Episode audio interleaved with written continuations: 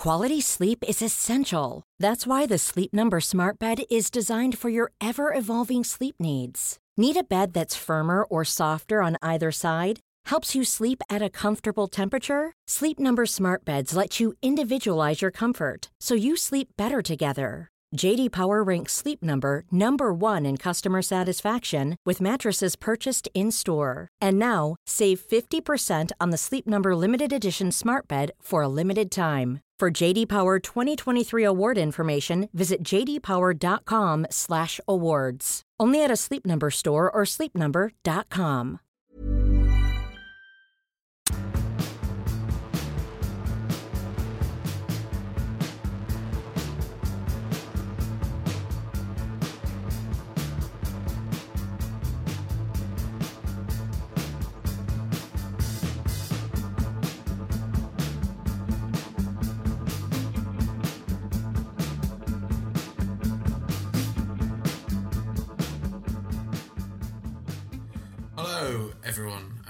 welcome back to Rule the Roost podcast. I'm your host, Te Jackhussy Trunk, um, and I'm joined as ever by Mr. Raj Baines. Hello, Raj. How are you this evening?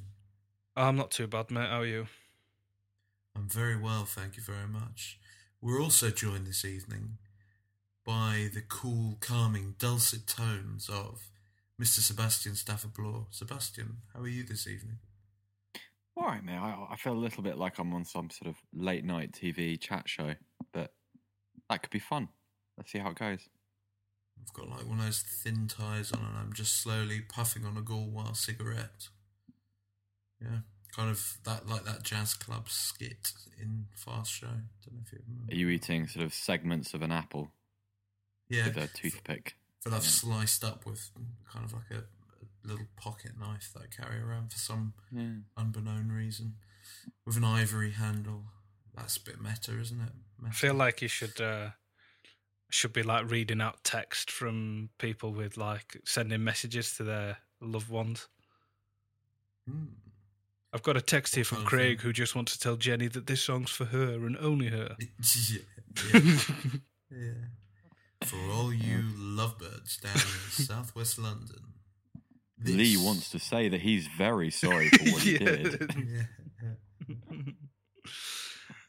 Here's a new number by Sam Smith. Um, we talked about Sam Smith before we started recording. Um, we're uh, we're we're second in the league, lads. We're second in the league, and people aren't happy. Before we really- people aren't happy. yeah, I know. Before we dive into really like the the the full ins and outs, if you like, of where we are. Are you still doing the voice, or have you have you just forgotten that you're doing the voice now? I've kind of forgotten I'm doing the voice. I'm trying to put on a put on a radio voice. I quite like it because sometimes I uh, I listen back to the podcast and I think, fucking hell, you are a jarring prick. Um, It's nowhere to so talk I'm about Seb. trying to well, I'm trying I'm trying to round it off slightly, and no, I'm going to stop. Um, bef- yeah, before we kind of go into the ins and outs, like where you know where we've been, where we're going, like can you see any conceivable reason? I mean, it, it does. It generally seems to be revolving around the fact that the one year we are having such an incredible season, Leicester City are having their own equally, if not more so, incredible season, and there is every potential that in Tottenham's kind of best chance of winning the league in a long time, we might actually lose out to Leicester. Um, now, when you put that in kind of black and white terms like that, yes, that's frustrating, but there are added complexities to this situation. Would you not say, Raj Baines? Uh, no, I think anyone that dislikes what Leicester are doing are elitist scum.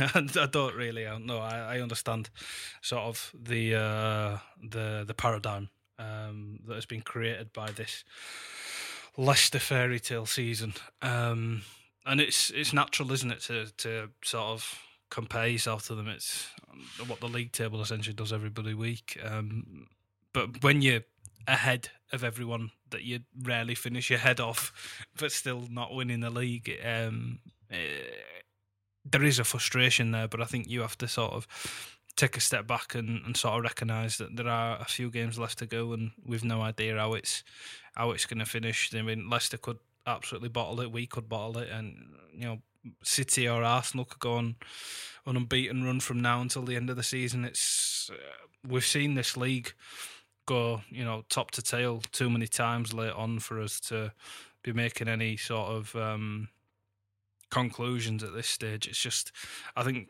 one of the frustrations are, and one of the reasons the the behaviour from the fan base perhaps is slightly questionable and strange, is because we've never experienced this before. This isn't something that we, as fans, are used to dealing with on a sort of emotional level, on any sort of level. Really, we don't know how to behave or or discuss or anticipate what's going to happen. It's an entirely new thing for us. I mean, if we were to speak to uh, Manchester City fans around a couple of seasons ago, or, or, Chelsea fans from ten years ago. I imagine they had much the same um, sort of uh, that that period in which they were getting used to that success and things towards the end of the season because it's uh, it's an odd thing to get your head around. Um, although obviously the the way in which we've reached where we've reached is is very different to the way in which they have.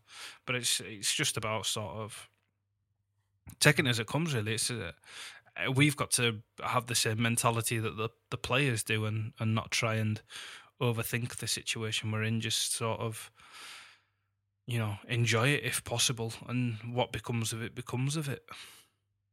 Seb, do you do you think there's anything to be taken from that as much as it could. I'm not. I'm not going to act holier than now about it. I agree with pretty much everything that Raj has just said there, and I do. I, I, I, just for complete clarity, I'd be fucking pissed off if we finished second to Leicester. Like, I do. I completely get the fairy tale stuff, so on and so forth, but I would be pissed off. I, I can't. I can't lie about that. But at the same time, I wouldn't be pissed off with Spurs for finishing second. I wouldn't see it as a failing on our part. I'd be pissed off with the universe, basically. I think. Yeah, you know, and I think I think that's kind of the point that maybe some people are missing is that like this shouldn't be a reason to start jumping on the well. Actually, you know what? If Levy had signed, or if we'd have beaten Newcastle at home, or if we like, okay, maybe the beating Newcastle at home thing is perhaps a valid criticism, but at the same time, we beat Man City four one at home. You know, it's you, yeah. you can't guarantee a win against every single team. You know, you're not going to go a whole season unbeaten.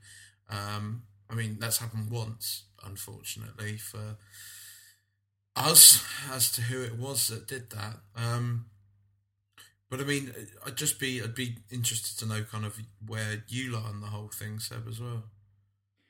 Um, I think there's a bit of perspective at work. I think that um, I'm not going to lie. If if we if we end up finishing second to Leicester, who in every other um, realm of possibility should not be where they are, that's not to diminish from what they've achieved. But yeah, it's going to be annoying. But then I think you temper that by saying, well, you know, I, I'd still rather finish second to Leicester than finishing second to Arsenal.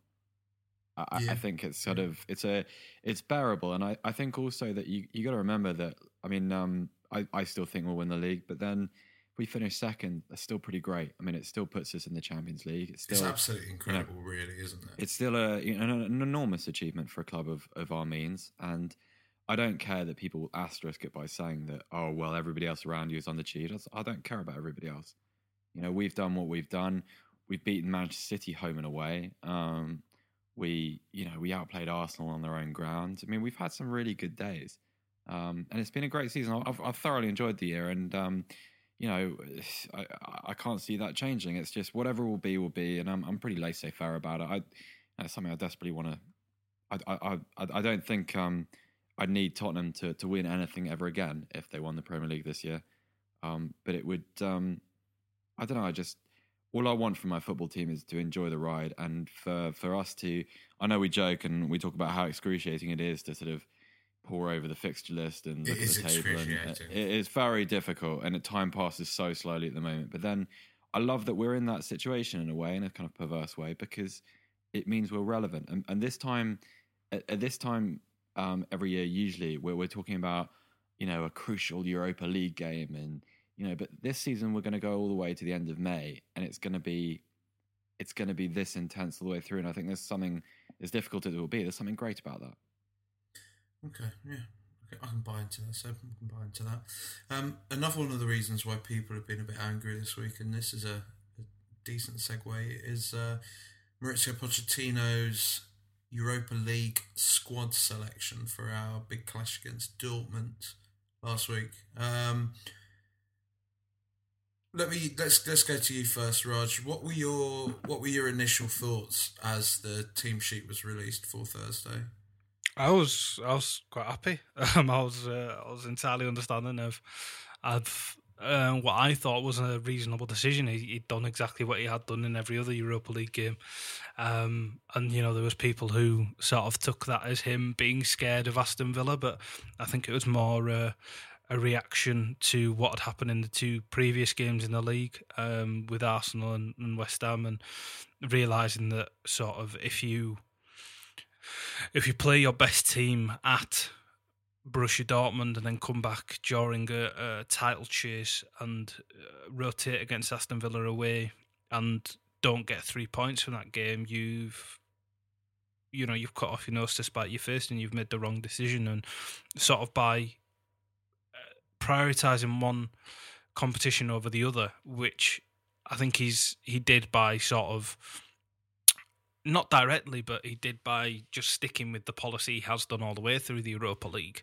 Um, he he safeguarded that game and he made the the Aston Villa game that bit that bit more easy for the team to manage because the, you know the first team were playing and and they were able to perform as as we know they can in that fixture and get themselves back on track um, as they needed to. I mean, there's, there's people who've who've mentioned sort of Qarabag or, or things at the earlier on point of the season, but it was a completely different context surrounding that football match. We we weren't challenging for the league at that point. We had fresher players. We you know, uh, there's just so many things that weren't you know available to us now that uh, available to us then that are now, and it's it's sort of it's um it's plucking something out to to fit a narrative that doesn't really fit.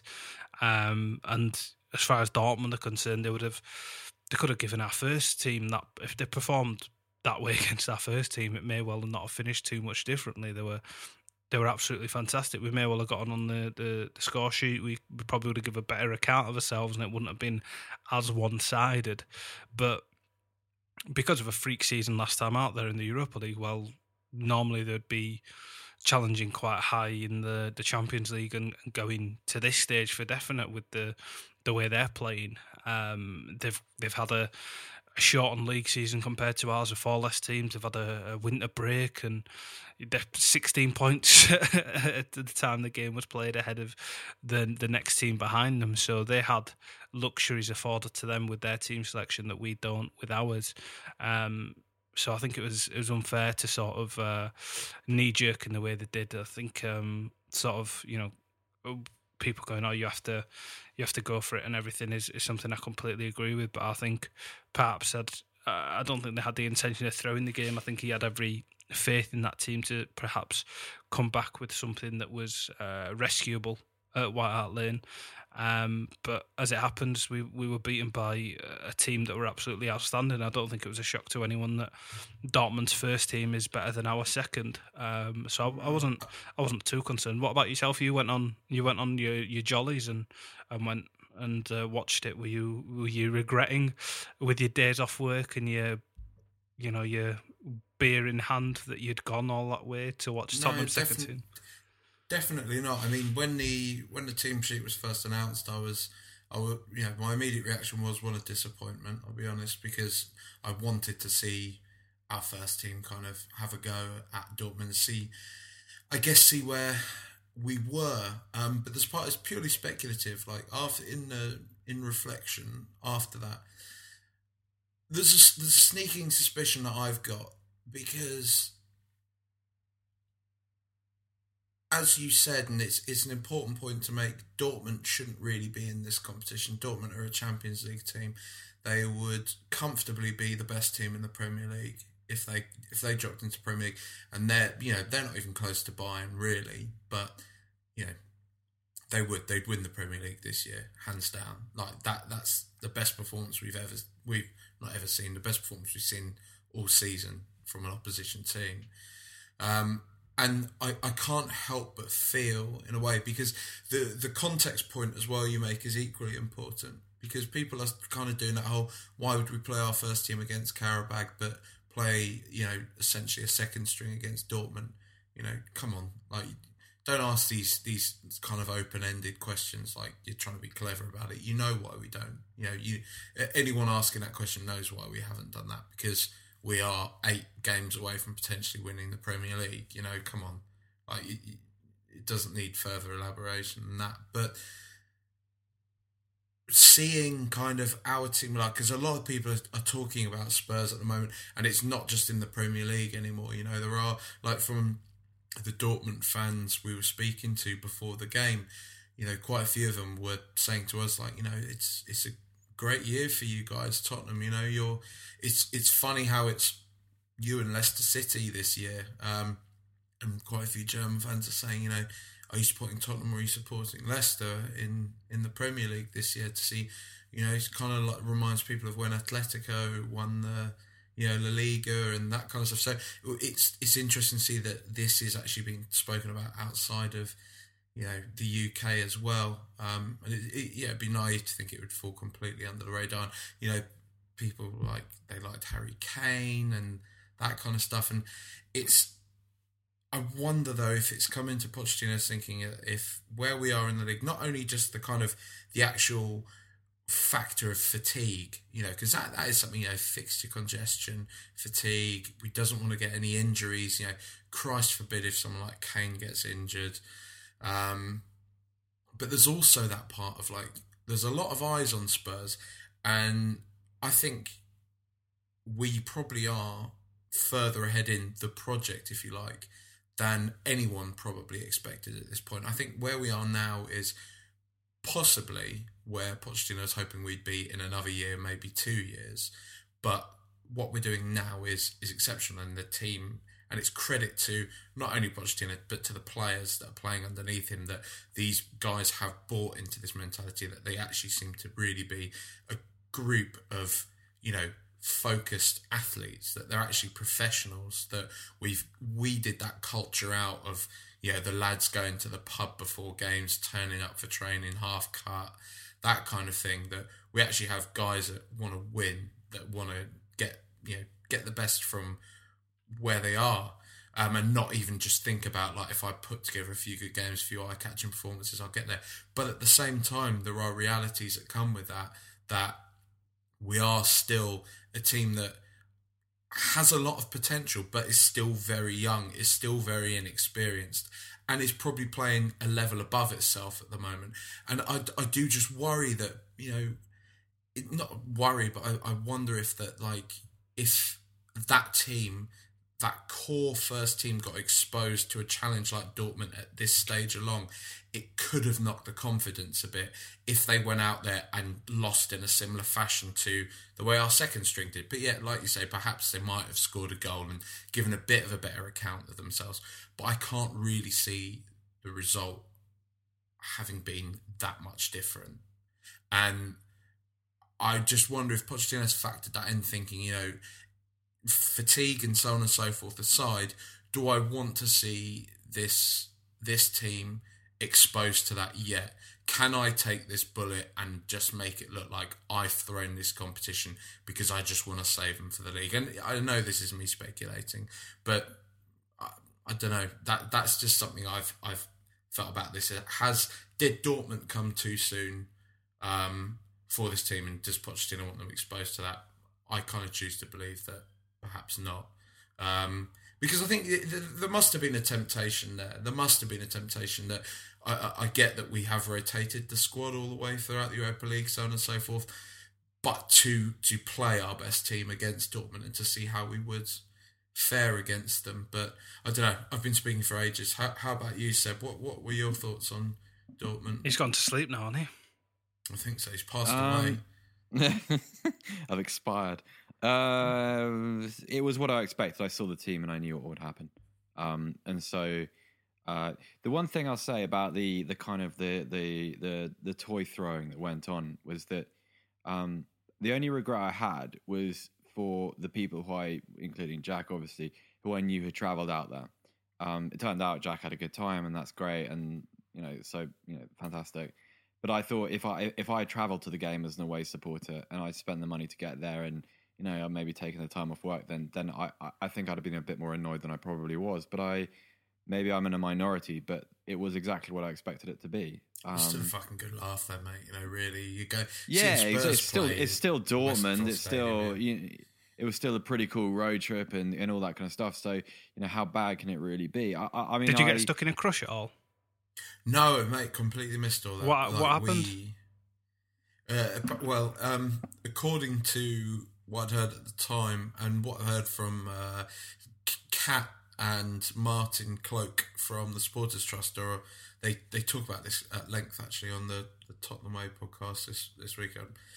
I'm not going to plug their podcast because they're abysmal compared to all the rest, but listen to it only for the Dortmund se- section. Um, and uh, yeah, shots fired.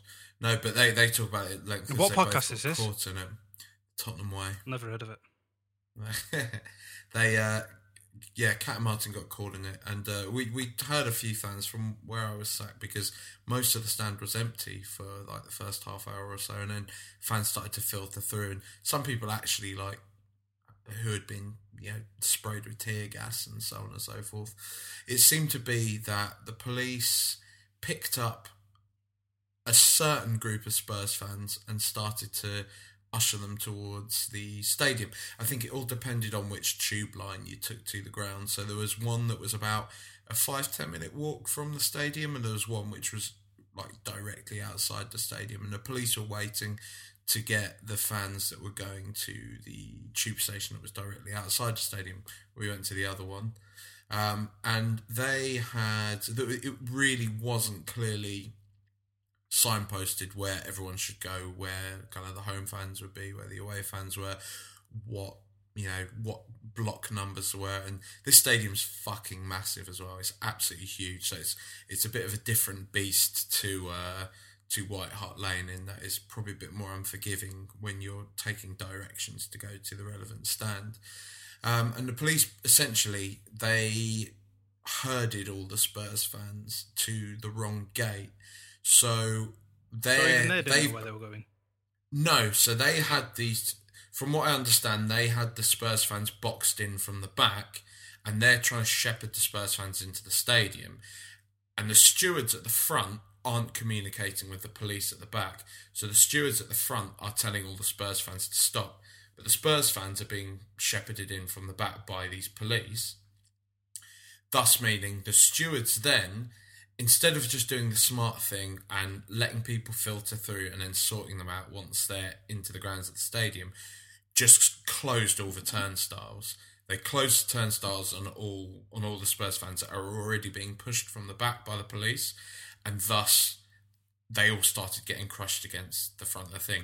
And when the crushing really started to happen against the gates, the turnstiles at the front, I think that's when Spurs fans started to like break through and push other turnstiles.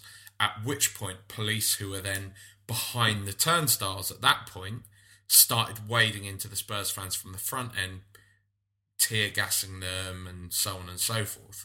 Um, I think it try. I think people at first tried to spin it as in typical English fans doing so on and so forth. But I think there's been such an overwhelming body of evidence to show that the Spurs fans are in no way culpable for, for what happened, and it was completely mismanaged by the authorities and by Dortmund as a club. I think I'm pretty sure UEFA have actually charged Dortmund today. I'm not, or or at least they've said they're looking into it properly. But uh, it's it sounded like it was pretty pretty disgraceful by them. Um, and just just a, a, real lack of communication from all parties, which was quite ashamed to hear because I I was saying all day it was it was actually quite nice to to be in an environment because we were in this big market square there was no police presence at all. There was mixing of fans, like people were all getting along. You I were on a it- table singing 10 German bombers, yeah, with your t shirt off, spinning it round your yeah. head. I speak with my little plastic England bowler hat thing on. Yeah. Defacing a um, local monument, perhaps. Yeah, defacing it with piss. What was it? Way, Yeah. banter, lads. Yeah, but uh, no, it was- Banning was- order, passport confiscated. But e even in the stands, like the yeah, there were a few stewards standing between like the Dortmund and Spurs fans, but in places like the Dortmund and Spurs fans were standing next to one another in the concourse at halftime, full time, no segregation. It just seemed to be a much more mature approach to treating a football uh, football crowd. Whereas in the UK, you know, even as a home fan going to White Hart Lane, uh, you know, again, I don't, I don't want to cast these kind of like, you know, fuck the police type aspersions, but you know, we've we've all experienced it. The police can be severely heavy-handed when it comes to football support in the UK, um, and I get it. Whatever, there's a bit of a history of football hooliganism, but I think we're we still live in a culture in the UK where football fans are completely demonised. You can't get into a Um, football game without getting felt up these days. No, no, it's They bollocks, don't even buy Like, you it's- dinner first either.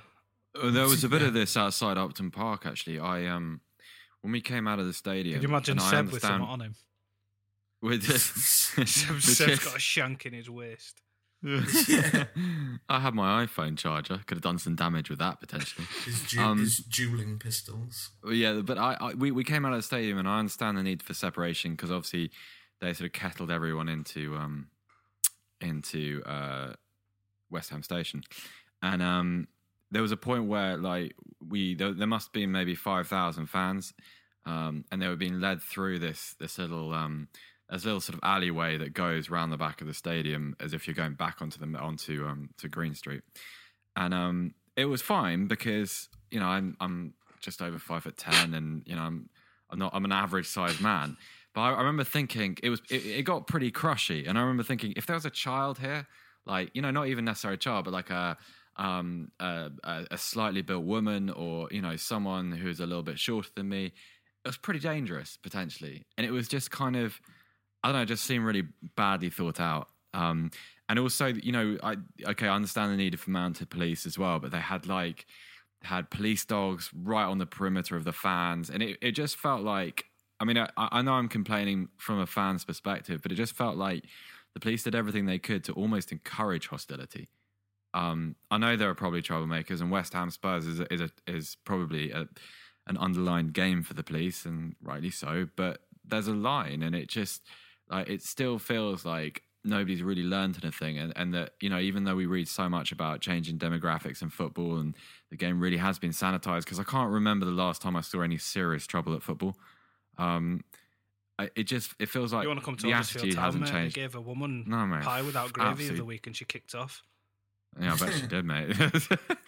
But, other than that kind of serious trouble, I haven't. I just, I think that um, it's a kind of um, yeah, it becomes a sort of self-perpetuating situation because if you if you if you make fans feel like they're being demonized, you don't necessarily encourage anything good from them. And and our fans were very well behaved.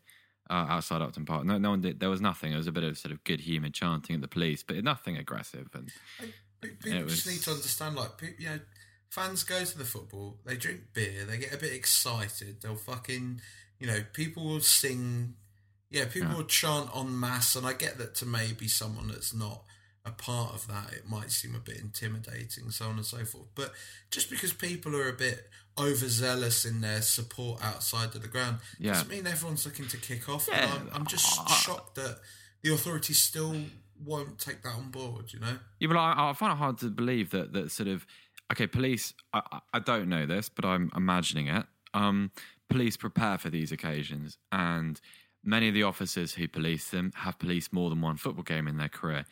There must be an element of you know what to expect from football fans, and you know what the difference is between fans just being fans and singing, and a little bit of you know back and forward between you know supporters when they you know rival supporters but it's not fucking Green Street. No. Like you know, it's it's not. You know, I, I just I, I think it's sort of like, yeah, it just it felt wrong.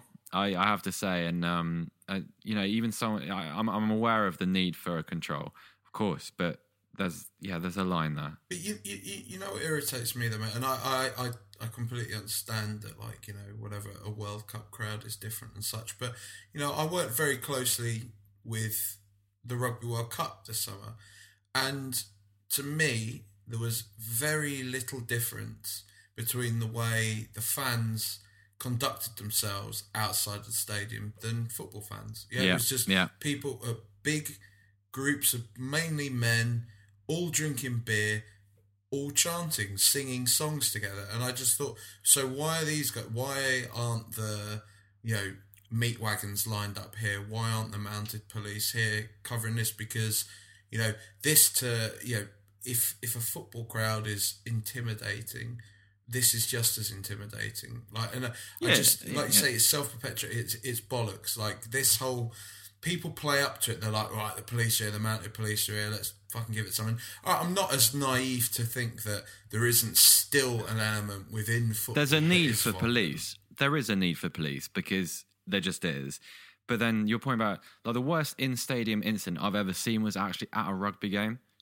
Um, and that was that was Somebody just have red because wine with the fish. No, mate, this big old Gloucester boy was um there, there's like a couple of different bars you can go to and there was a steward who was telling him that he couldn't get a cider from one bar and him and his friends are having none of it. And it, it got yeah, it just it escalated ridiculously quickly. And this guy is like six five and about, you know, he was sort of Raj size. Um and um and pretty broad. And it was um yeah, there were there were fists flying and everything with stewards. Um I've never seen anything like that inside a stadium. I mean there's a lot of bluster inside a stadium. There's a lot of talking, and there's a lot of sort of like outsiding going on. But it, you know, a lot of it's bollocks. Um, and um, yeah, I don't know. I just um, sometimes the police are their own worst enemy in those situations. Yeah. Right. Well, uh, sorry to any police officers listening, but uh, you know, a cab, as the old saying goes. Um, Did you enjoy let's, Dortmund, uh, though, Jack? All in all, how do- was, how was uh, your trip mate, away? fuck- Did you bring back a fucking- toaster? Fucking British. No, I didn't. Christ. Windy was right when he did his little Dortmund special thing before. Like, there's so much fucking tat. There's so much tat that they sell. It's ridiculous. Garden gnomes, hair dryers, toasters, fucking hair straighteners, everything. I'd have hundred percent bought a Dortmund Dortmund toaster. Hundred percent. It, it burns like BVB onto the toast. As Yeah, well. no, I mean, I know, I know they are. I, no, I want one. It's quite, uh, it's quite funny. If, get- if we had a Spurs the equivalent, yeah, if we had a Spurs equivalent, we'd all buy that. I mean, to be fair, cockerel on the toast. yeah, Cool. in a way. or Um, the scores from famous games or something like that. That'd be pretty cool. I've owned a way I'd, I'd look into that too deeply. I, I'm quite uncomfortable with the idea of eating my beloved crest and then turning it into shit. Do you know what I mean? Yeah. Something about that though, isn't there? Something about the human condition in that, like consuming something you love and turning it to shit. Maybe I don't know. Am I going a bit deep there? I think so. Quasi deep. Um, Bournemouth lads, Bournemouth. Um, we haven't got a guest on this week because really, let's be honest. Let's let's, let's you know, n- none of you want to hear it. None of us want to talk to a guest, so uh, we haven't got one. Uh, um, We did a Bournemouth guest for the last for the last fixture. Earlier in the year. was, he was very good as well. He, he Uh, was a nice guy actually. I liked him. I, I, as uh, as Raj said though, not much has changed in that time for Bournemouth, in that, and they are they're a bit of a they're a bit of a Poundland Spurs, aren't they? Eddie Howe's doing a very good job with them. They're a very hard working team. They've I think they're probably safe as well, yeah ready from relegation.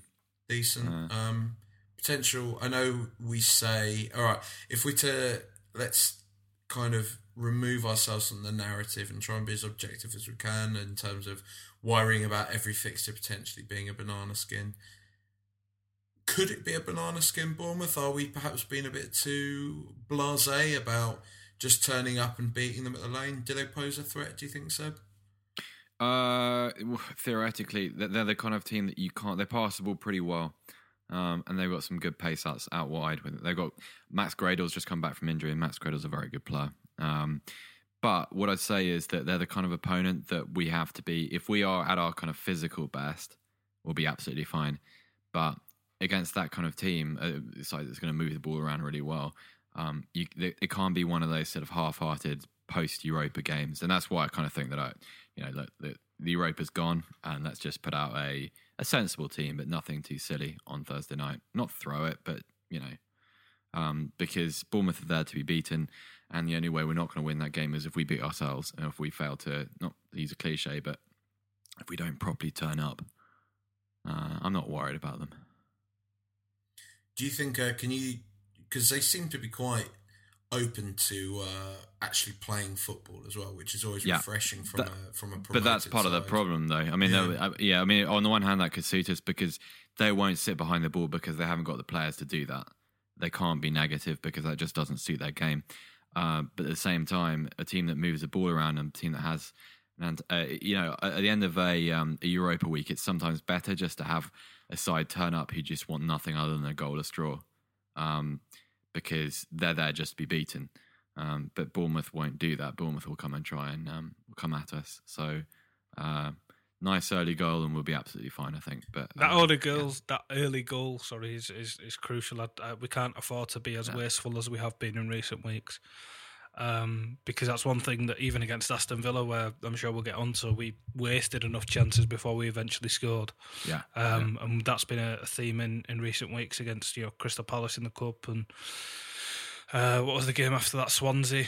Um, there's been there's been a lot of wasted chances where we should be you know winning more comfortably than we are and Hmm. and um, or even losing in the Palace sense of it. So he's he's right by saying there's an early goal there, but you've got to take it because there's going to be chances to take against Bournemouth, and they're a side that are capable of taking their own and, and making their own chances. So you've got to, you got to, you know, kill them early, essentially, and, and sort of uh, impose yourself on the match and, and sort of not let it go because uh, they're not one of those teams that are going to have their spirits dampened and, and not play football for 90 minutes. They're gonna they're gonna do what they're set out to do for the entire match, and you've got to match them for that period. It's it's probably going to be one of um, the most strenuous Oh, games we've got left towards the end of the year. ultimately, guys, they they haven't lost in four games, and they've won their last three. They're not a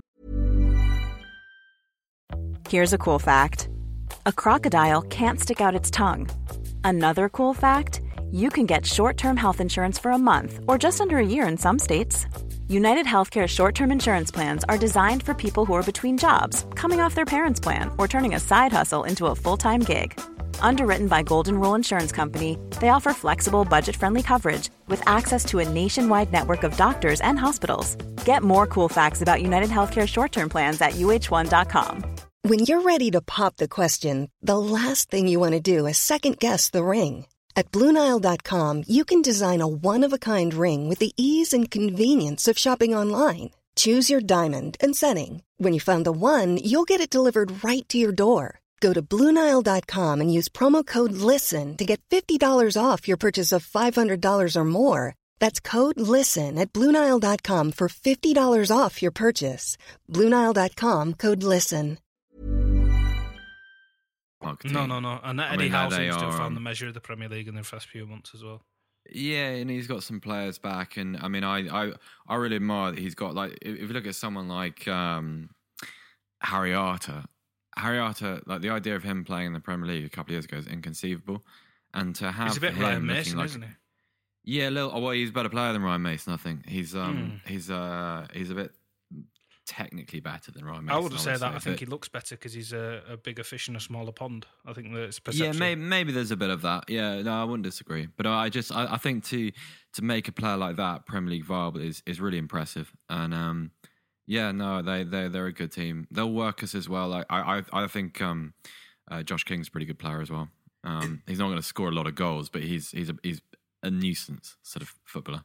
In the heinous circumstance, just you know, let's not go into the complexities of why this may or may not happen. But were Pochettino to go this summer to United or someone like that, would you feel comfortable having someone like Eddie Howe take over?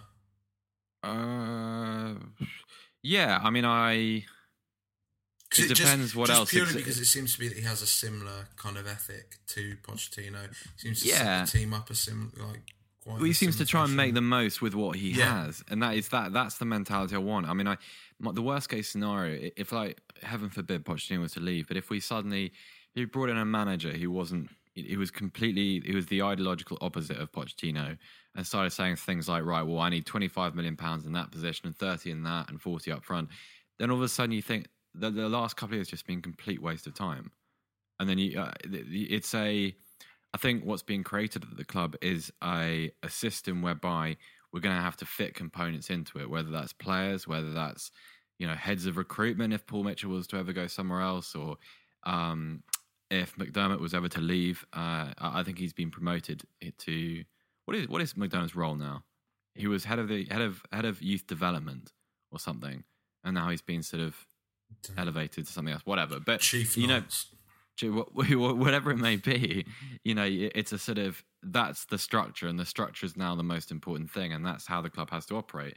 So that means that you've got to fit similar shaped pieces into it as and when you need to. So yeah, Eddie Howe, fine. I mean, it's just um, I don't. I, I, I, I mean, it's. I haven't thought about it a lot, Jack. Because my I, one I concern really with Eddie Howe would be that the one time he left Bournemouth before to go to Burnley, he seemed to flounder in a different environment.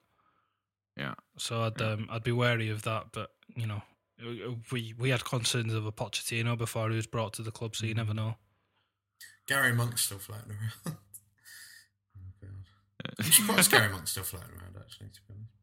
I think I think he's had a he's having a deliberate period of time off before he comes back to the game. Hmm, he'll end up. I don't. I don't see at, many opportunities for him either right he'll now. end up at Derby anyway. or uh, or Borough. Oh, not on the red nappy won't, mate. New director of football, Harry Redknapp. What? Where? At Derby. Oh Christ! I've missed that. The same Harry Redknapp who uh, who notoriously hated the director of football role and didn't see the point in it. Happy to take it on for the right salary. There you go. Good old Harry. Okay. Um, should we do some listener questions? Let's do some listener questions. Yeah, okay. Or anything anything else to add on Bournemouth at all, Raj? No, beat them. Yeah, let's do them. Uh, is a good player, by the way. I think. We, um, Town had Benik Afobe on loan when he was about 17, when he was younger. Yeah. He was, yeah, he was very, yeah. very raw and very good then as well. His movement's really good. He's a kind of player we, we can't have an off day defensively, right? We can't we can't have one of those you know weird days when there's a big gap between Alderweireld and Wimmer, and and it, we can't do that. We can't let a lot of crosses into our box either. So normal defensive rules, just everything. Nobody does anything silly, and we'll be fine. yeah. Both but, of our uh, first choice uh, fullbacks, and uh, we'll be happy as Larry. Yeah.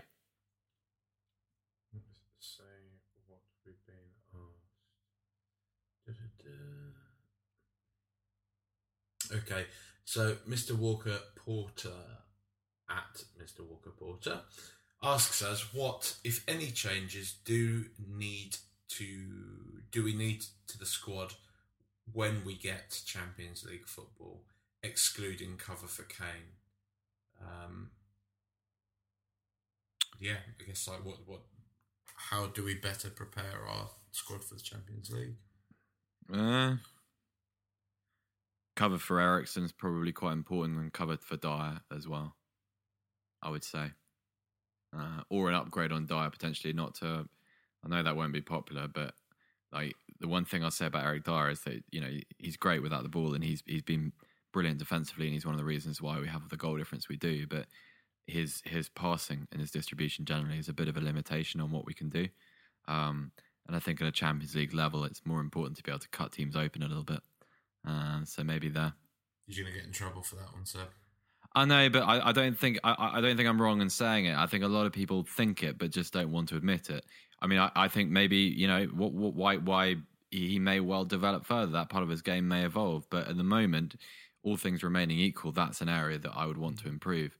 That's not to say I'd want to drop Dier. I just there has to be a way of, you know, in certain situations having a little bit more incision from that part of the pitch. I'd, uh, I, much as I love Danny Rose, Kyle Walker, and the rest. I, I reckon we could probably do better with our wingers as well. Probably get someone in. Can't really think of a candidate, but I'm sure we could probably upgrade on those guys if we get into Champions League. Um, anything, anything on your side at all, Raj? I mean, I can't see us even if we get into the Champions League. I can't see us spending big money. Still, I don't think we're I think spending people a lot of money. are going to expect us to go out and spunk 25, 30 million. I mean, I know there's that talk of Jordan Henderson for 25 mil, but I just can't. I can't That see is, I, I, I can't money. believe that is that Jordan Henderson story is bollocks. Like, it just has to be because it first of all was in the sun, so you know what can you say about that? But also, really, Jordan Henderson. I mean, twenty five million pounds for Jordan Henderson. I'd rather they You're spent joking. twenty five million pound on Jordan Henderson than Saido Berahino. I'd rather spend twenty five million pounds on like a slightly nicer concourse around the new stadium than Jordan Yeah. Henderson. I think Berahino's pretty much a done deal, though, isn't it? From what people say. Like, Put in a really nice Nando's or something, you know. I don't think we'll spend twenty five million on Berahino either, but I, uh, I think we'll. I think he'll come in in the summer. Yep. Which I don't know how keen I am on the idea of that anymore, but in Poch we trust. Um, There must be something about him that they've they think to have chased him this desperately. He can finish, Berahino. I mean, I, I, I mean, we've all been a bit down on him, but only because we've been talking about sort of 20, 25 million pounds. But like, by the time the summer comes around, he'll have a year left in his contract. He can't command that kind of money. no. Um, and I think he's a perfectly good player when he's fit and he, when he's sharp. He, you know, he. I mean, he can he can play up front, of course, but he can also play wide left or wide right, more commonly wide left. Um, and I think he's uh he he gives something that we don't already have. I think it would be a great signing. It's fifty also- million pound at most.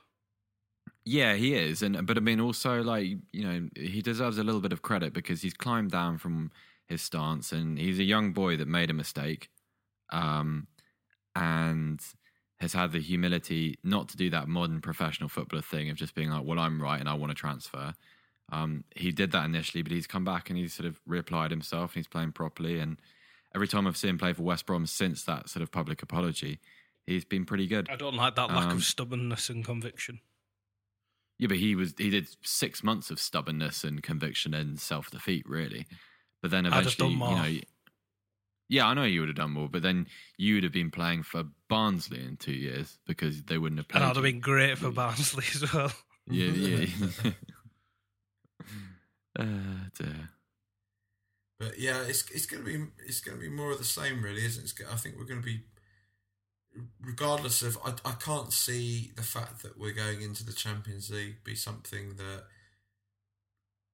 really rocks Pochettino too much. You know, he, he is a guy that he he I, I- guess arguably, you know, if Spurs do get into the Champions, League. I think we should uh, we should reinvest the Champions League money back into the squad.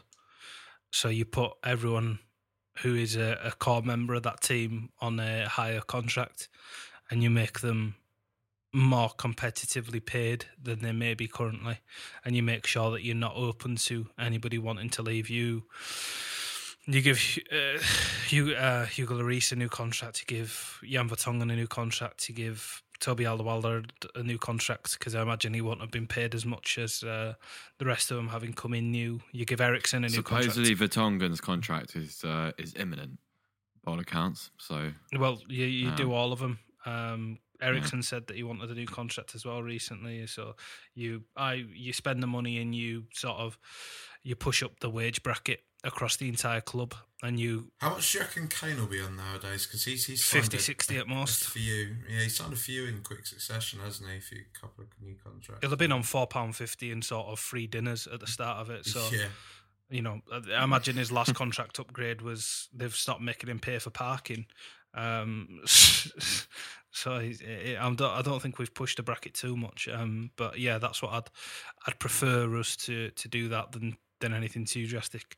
I think the um, one of the biggest things for us to work out in the summer is uh, is the future of of Nabil Bentaleb because uh, Christ only knows what's happened there. It's it's the mystery. Um, that sort of lasted for an entire season. Really, it's uh, he seems to have uh, have disappeared since the midfielders sort of changed personnel in a way that the others haven't. I reckon he's a goner, mate. I'm going to be honest. I think it's uh, it seems to be he kind of you know he was out of the picture. He started to come back into the picture, and he's he's disappeared again. And we've seen that. odd to we've see him not start at. Dortmund. I mean, Yeah. that, that was kind of when you started to think, yeah, he's done. We've seen this pattern with Pochettino before. Uh, uh, to me, he's done. He's he's not in the plans anymore. Whatever bridge has been burnt has been burnt. And from from everything I've heard from people that are, are more in the know than I am that with Pochettino he does have that line of you get a chance. It's not the same person that told you we're signing Sven Bender, is it? No, no, it's not that. I'm not trusting them again. But uh, yeah, Pochettino's he's quite you know he has that that that firm line with players as we've seen. Um, so yeah, I reckon Bentaleb's gone. TBH, which is a shame, real shame because there's a lot of talent there in that lad. He's better than most of the other ones there. He's uh, I'd play him over um, Mason and Carroll quite happily. Yeah, but if he's been a cunt, he's been a cunt, Yeah, mate. you know? exactly. Yeah, Um, bottom line. Yeah. uh, it's just his. Same with Veljkovic. Like Veljkovic is playing first team football now, but I don't care. You know, if it, you you can't have a young player coming in demanding to be a first team player. Like He's, he's also playing for Werder Bremen, who are like the one of the worst teams in Bundesliga at the minute. So yeah, it's not a huge uh, improvement on his stature at, at Spurs, really. No. Shem, I think there's some question marks over Marcus Edwards as well. The supposed English Messi. Mate, I, I I've actually seen him play. He um not for Spurs but for England, and like if he not being funny, if he isn't signed to a professional contract, that is that will be a disaster. I think he is. he is just he looks. I know you can never really tell at age group level, but he just looks so gifted. Um, so yeah, that needs to be. That's a day of celebration if that gets done. Why? Who's Really? who's after him? No, it's not that he's after him. It's just that he's hesitating on signing a professional contract, and if he doesn't do it, he can leave. And uh, believe me, he'll be wanted elsewhere. He's a kind of he's the kind. He looks like the kind of player, and I, you know, I'm not an educated person on this stuff, but he looks like the kind of player that would get absorbed in a, in a into a sort of Real Madrid or or you know that kind of club, and that would be a nightmare for us. That's a kind of that's one that we'd spend the next ten years regretting. I think, in my opinion, he's uh, he's very special. Seems a lot of people have said that as well, which is quite crazy, really. But Yeah. a lot of people said that about John Bostock as well. So you know, Yeah. Uh, Jo- John Bostock was a he was a genuinely talented footballer though. Like the couple of Yeah. times I saw him, The against- original Dele Alli. Yeah, very very talented. Just head's gone, head's gone. Um, Head's gone to God. Yeah, yeah, it has now, now. hasn't it? It was before he, he like one of his breaks from football was to make Christian rap.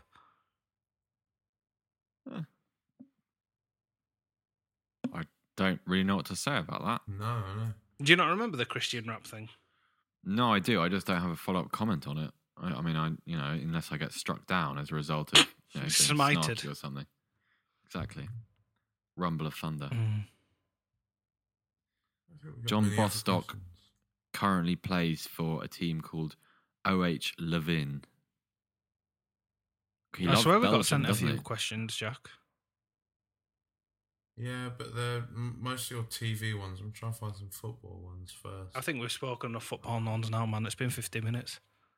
yeah, And we, we need to make up for your poor excuse of a, well, a poor excuse of a podcast overall last week in terms of getting it out. I, I, I, I thought the, the quality of it was fine. was podcast? all right. The quality of it I, was th- all I listened to it today. That was a good No, podcast. I wasn't. I wasn't making a comment in terms of the quality of it because I, co- I enjoyed listening to it. It was the fact that it was out after the game was was was. Uh, That mate, I got so much grief for that. I had no responsibility for that happening at all, and like everyone just because of that fucking poll that you ran the day before we were recording, everyone just assumed, oh, Seb's fucked up somehow. I think he did. So I think it's just. I think you. How did I? How? I think you're Explain to me how. and Jack I caused blame. Acast. I blame There. Acast. Well- I actually do blame Acast. It's probably somewhere in the back end, uh, but yeah.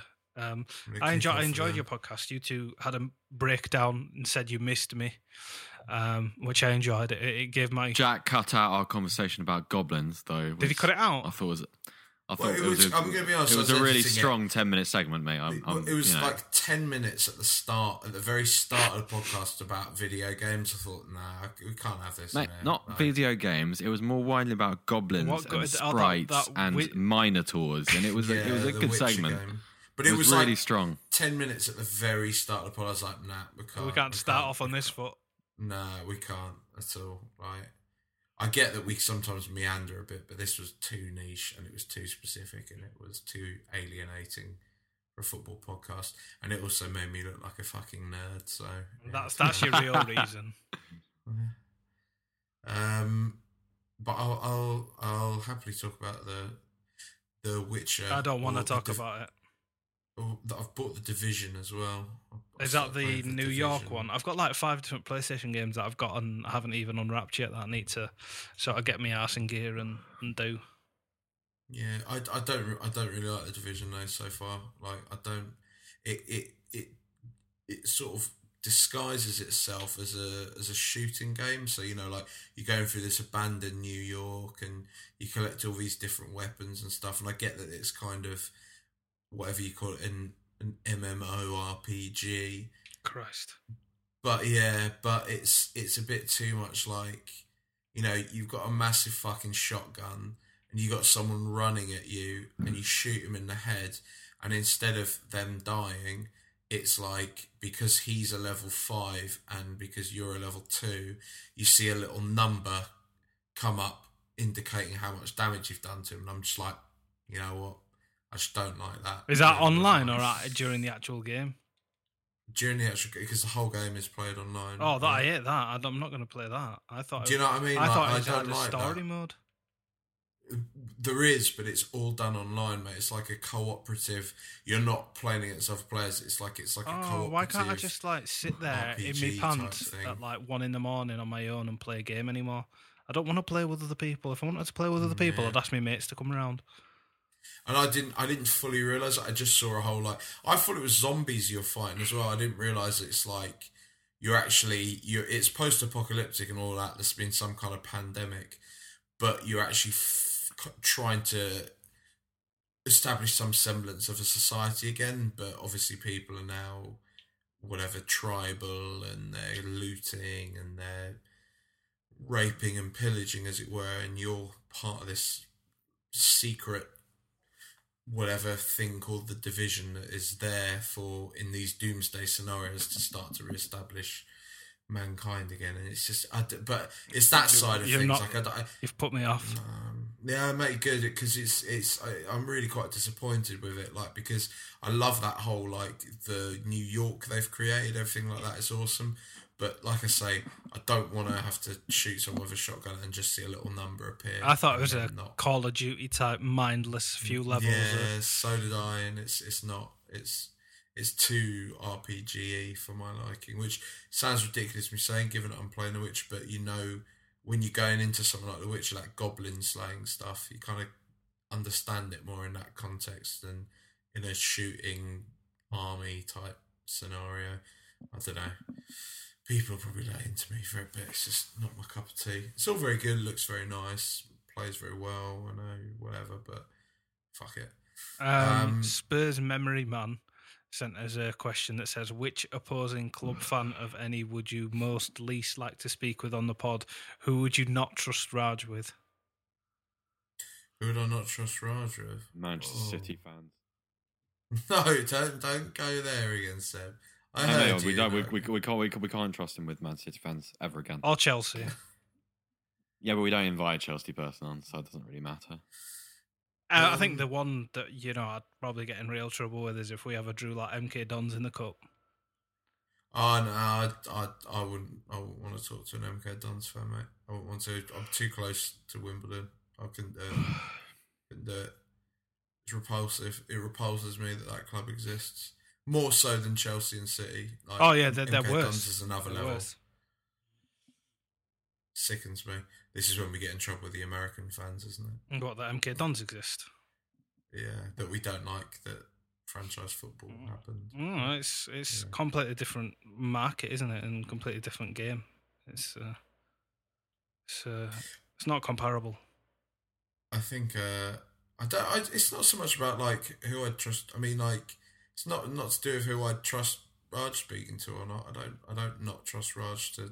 I don't think Raj is ever like you know to, to talk about you like you're not here, mate. I don't think you ever kind of really are rude to people or anything like that. It's not about like not trusting you, and I think you well well within your rights to speak your mind to people as long as you're not kind of Jack, yeah. stop being an enabler You're, you're, Well, you're yeah, no, but it's it's like I I'd get it if like you know if Raj was the guy that when we get someone on and he's like, yeah, but you're a fucking cunt, mate. Then it would be well. Then I wouldn't be then I wouldn't be doing a podcast with him essentially. But it's uh I think deal, people I, I wouldn't want to talk to are any of those Arsenal fan TV guys. I couldn't Oh, stand yeah, speaking yeah, to people yeah, like that, or one of those kind of fan like there's a there's a few at the like at Chelsea. I don't know if you've ever seen the Chelsea fan cam. There's that sort of slightly chubby, maybe Italian Greek looking Chelsea fan that's always got big red cheeks. He seems like a total fucking weapon. Um, but mainly the Arsenal fan TV, like Claude, who I think is Didn't they have a scrap with each other the other day? Ah, it's all bollocks. All bollocks. No, there was there was a video on Twitter, wasn't there, of them scrapping each other? It's that's just random fans, I think, and then people just sort of appropriated it to Arsenal fan TV. But yeah, I, I just think I think a lot of those guys we kind of touched on it with Payne in the arse when he was on. A lot of those Arsenal fan TV guys, uh, Claude in particular, they're just not well. They're unwell, No. and they're exploited for that, and it's it's Yeah. it makes me uncomfortable. Um. Oh, there's a really good story that I want to talk about, but I'm not sure I'm allowed to, so I won't. And I hate when people do that, but there's a really good one. Fuck. No, I can't. I can't. I can't talk about it. I'll talk about it off air. There you go, listeners. What other questions about it off air with the lads. Um, we've got another one. Uh, Sam Jones, Jam Scones, ninety. I always enjoy that. I always enjoy that. That's a good one, isn't it? Yeah. It is good. Thanks for that, Sam. Um, I'm sure we've been asked this before, but it's a good one. Yeah, we have definitely been asked this. Favorite TV show, not including The Wire, Sopranos. That's it for me. it's Curb for me. Yeah. Not including The Wire, Seb. So I think he's targeting you with this one, mate. World at War. Uh, uh, the West Wing. Interesting. Yeah, I love the West. Wing. Oh, I tell you what. brilliant. Here's a here's a because Seb and I have uh, watched this now, Raj. Together. Um, life. Yeah. Yeah, we have. We did a. We, we, did- we secretly meet up for like TV now as well. Life and Death Row is a. I've got it saved on my uh, on my It's- Sky Play. Yeah. It's very good, and it's. I recommend anyone watch it. It raises some very well good questions. No, not good questions. That's probably the wrong way of putting it. But it raises some very interesting talking points, if you like, about the death penalty and the judicial process leading up to it, um, the way in which it's treated, and the amount of. I think the thing that surprises me about it is the amount of um, narrative and bluster that actually goes into something as serious as taking someone else's life as a state taking human being's life how how a lot of it isn't actually even presented as fact how so much of it is is an emotional issue. And that's I don't know that's where I struggle a lot with the death penalty not to go into it too much I guess but I think that's one of my overriding feelings from watching the series that there's too much of this kind of rhetoric of someone being soulless or someone being evil or someone acting in a godless fashion, which it, it troubles me quite a lot, and that's that's something I, I found recurrent throughout throughout the series. The way the way these arguments are presented, it's like okay, you know, it's 50-50 that we can't really prove there was intent behind these guys' actions, or you know, this guy's debatably mentally ill, but at the same time, he's evil. And I just don't like his face, so execute him. yeah, precisely. He didn't come across very well in the interview. He was cold. He was detached. I, well, I'll tell you what, if Raj hasn't seen it yet, should we give it a week and then we Yeah. can do it as a three? I'll try. That'd be fun. I'll, steady on. I'll try and watch it this week, um, and uh, get back to you. Somebody's asked us what our Yeah. favourite films of all time were. If we finish on that. Okay. Oh, I think somebody mate. asked us this during our hundredth episode, but I can't remember what we said. It's probably cha- Uh, our what- answers probably changed from then, depending on what we remember. Yeah.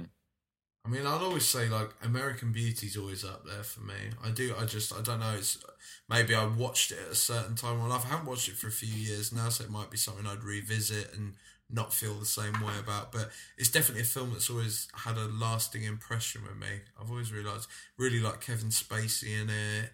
I like the pacing of it. I like the direction. Kevin Spacey's So just phenomenal always- in all things, isn't he? It's- Boogie Nights is always uh, it never lets me down whenever I read it. Yeah, That- Boogie Nights is fantastic. really- That'd be up there for me. Annie Hall. Yeah, great film. It's, it's not Woody's best, but it's my favourite. Um, God, Godfather Part One. I'm, I'm. What, over Part Two? That's a I'm- good shout. That Yeah, I'm always, I'm always. Uh, I don't know. I, I don't know. I just, I do love Godfather Part Two. Don't get me wrong. Like, it's one of the greatest films ever made. But there's something about Part One that I just, I don't know. I, I prefer. Can't really put my finger on it. yeah, I, I I- I do enjoy the first Godfather. Um, Goodfellas, Casino, that type of thing. Oh, casinos. Uh, I I watched. Um, I know this is this is just this is just going to feed some Bane snark. I know, but um, I uh, I watched High Noon the other day, which is uh, an old black and white film from the fifties, with like Gary Cooper in it, and it's mate, it's brilliantly made. Like if anyone hasn't seen it, I was fully skeptical because I, other than Twelve Angry Men, I hate black and white. All Um, along the but- waterfront, mate. Come on. yeah, oh yeah, actually, yeah, fair, okay. But then, um, yeah, I, I know it's actually on, on Sky at the moment, and um, so I went through uh, a, a few days of I watched uh, Rebel Without a Cause, or James Dean film, and um, and High Noon with Gary Cooper, and it's it's really good. It's uh, it's like some proper old school filmmaking. Some I love the old uh, westerns. oh, um, yeah, um, my old man's always been into them, so I've always sort of watched them by osmosis. Um, so John Wayne, a few dollars more, Yeah. and you know, that fistful of dollars, Yeah. that sort of thing. Ha- Hang 'em High as well is a great one. What was it? What's the that- other one? The uh, the one with the uh, the musical one. It's not one of my Seven Brothers for Seven Sisters, or is it something like that? Oh, I haven't seen that one. Yeah, that's a it's like a musical and a western all at once. It's sort of a uh, proper old school. A great black and white film, actually. Just to go back to that, Seb, if you were just to try and maybe give you another taste of it, is Whatever Happened to Baby Jane. Don't know if you've ever seen that, but No, okay, I'll really um. I'll Psycho a as well. Don't forget Psycho. Well, oh, oh, oh, yeah, actually, fair enough. And um, and uh, the man who shot Liberty Valance is uh, is, Yeah. is pretty good. That's a um, that's a strong John Wayne film. In recent years as well, um, Nebraska with Bruce Dern was Yeah. absolutely fantastic. Oh, I haven't watched that yet. I really Genuinely, to, I annoyed my entire family because it's the type of film I love where essentially nothing happens but like character development and speech. And they just sort of sat there and went, Why have you made us sit through this, you know, what feels like a 10 hour long film of an old man in a car shot in black and white? And they, they never let me live it down, but I absolutely adored it. I thought it was brilliant. Um, I go and jumping across to your your point about westerns as well. Quite weird because I'm I'm a fan of westerns and I I rewatched started rewatching because I, I hadn't watched it for years. Um, another case of me watching it with my old man, like you were saying, uh, you did with yours. I watched High Plains or started to watch High Plains Drifter on Netflix. Um, and I I just I guess it, I hadn't registered like what was going on when I was a kid when I watched it. But there's a really like with Clint Eastwood, there's a really fucking brutal rape scene at the start of it when Clint Eastwood as like the hero is like he just he just rapes a woman because it's like it's kind of playing into this whole badass image that like it's just a woman having a go at him. He just slaps her and drags her into a barn and like really brutally rapes her, and it's presented in a real kind of macho way. And I'm not, you know, I, I'm not by any means kind of trying to uh, rewrite history. I, I get like the whole kind of argument that you know things viewed at yeah things made at different times viewed through a different lens can be shocking and so on and so forth but it does seem particularly shocking to me that something like that at that time was so uh, I can't even remember that. I'm sure I've watched it. no, I, I haven't seen it. Uh, yeah, it's it's it's really bizarre. It's really bizarre to see it. It, it. it it does make me wonder. Like even at that time, was that seen as all right? But I guess it it does. Make No, me yeah, it was only what the it seventies or something where um, rape within a marriage was made illegal. So I imagine the attitudes towards it were, were somewhat different. I mean, it's hard for us to get our minds around it now, um, but I think back then it may have been not a norm, but you know, not as obviously a taboo is what they were going for within the film to sort of give him that anti-hero vibe, but Yeah. it wasn't, you know, bad enough so that he wasn't, you know, written off within minutes of the film starting. Exactly, and it gave me a.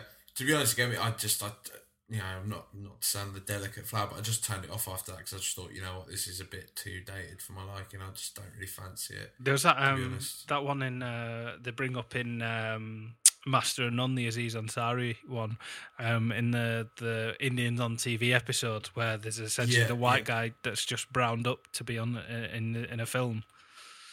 Um, because rather than hiring an Indian actor, they've just painted somebody else to play them. It's stuff like that. It's in just- that old short circuit movie. I, I honestly, I only found that out until later. You know, my teenage, it wasn't like a new. I didn't have that revelation on watching. Oh, I'd- I'd never I- heard of it was before. About, yeah, 15, 16 or so until I actually found out that the the guy in Short Circuit was just a white guy, like putting on a kind of faux stereotypical in, Indian accent, and it, it, it makes you cringe because you think that film was made in the eighties, you know, and they've actually got a guy browned up being like, "Oh Lord, Johnny Five and stuff. You're like, "What the fuck, man?" Like, that's how you speak when you call me up, though.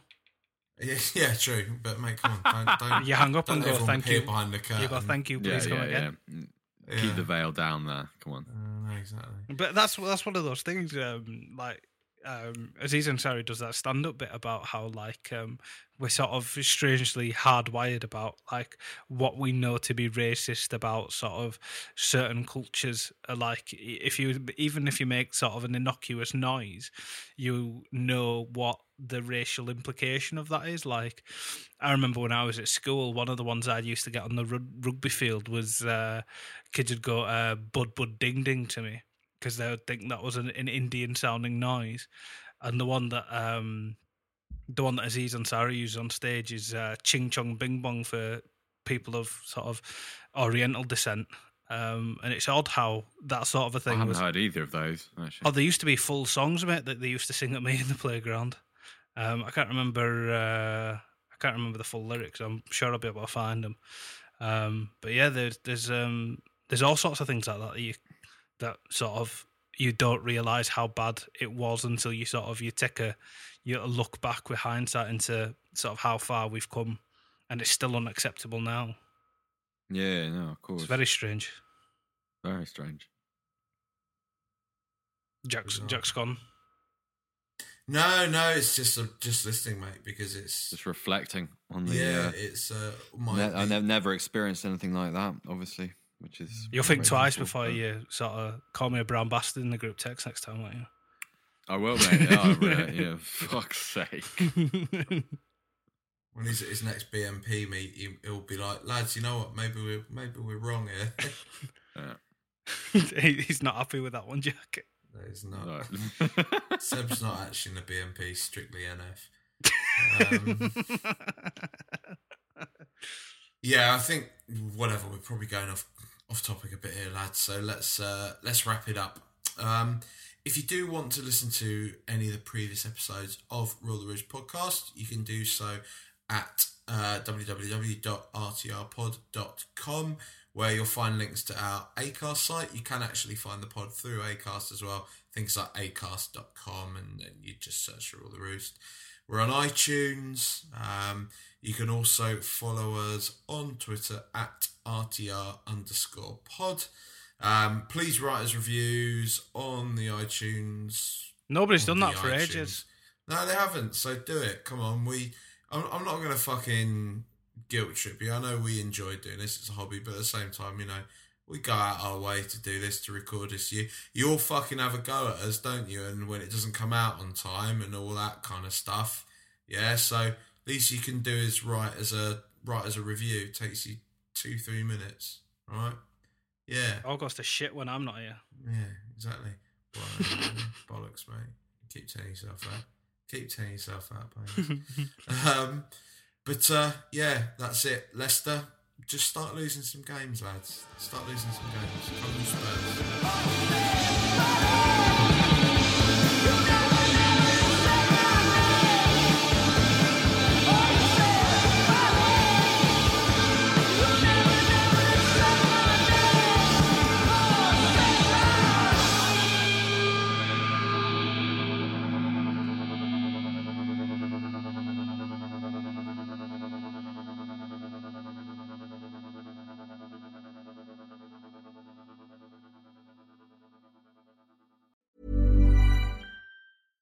Hey, it's Paige DeSorbo from Giggly Squad. High quality fashion without the price tag. Say hello to Quince.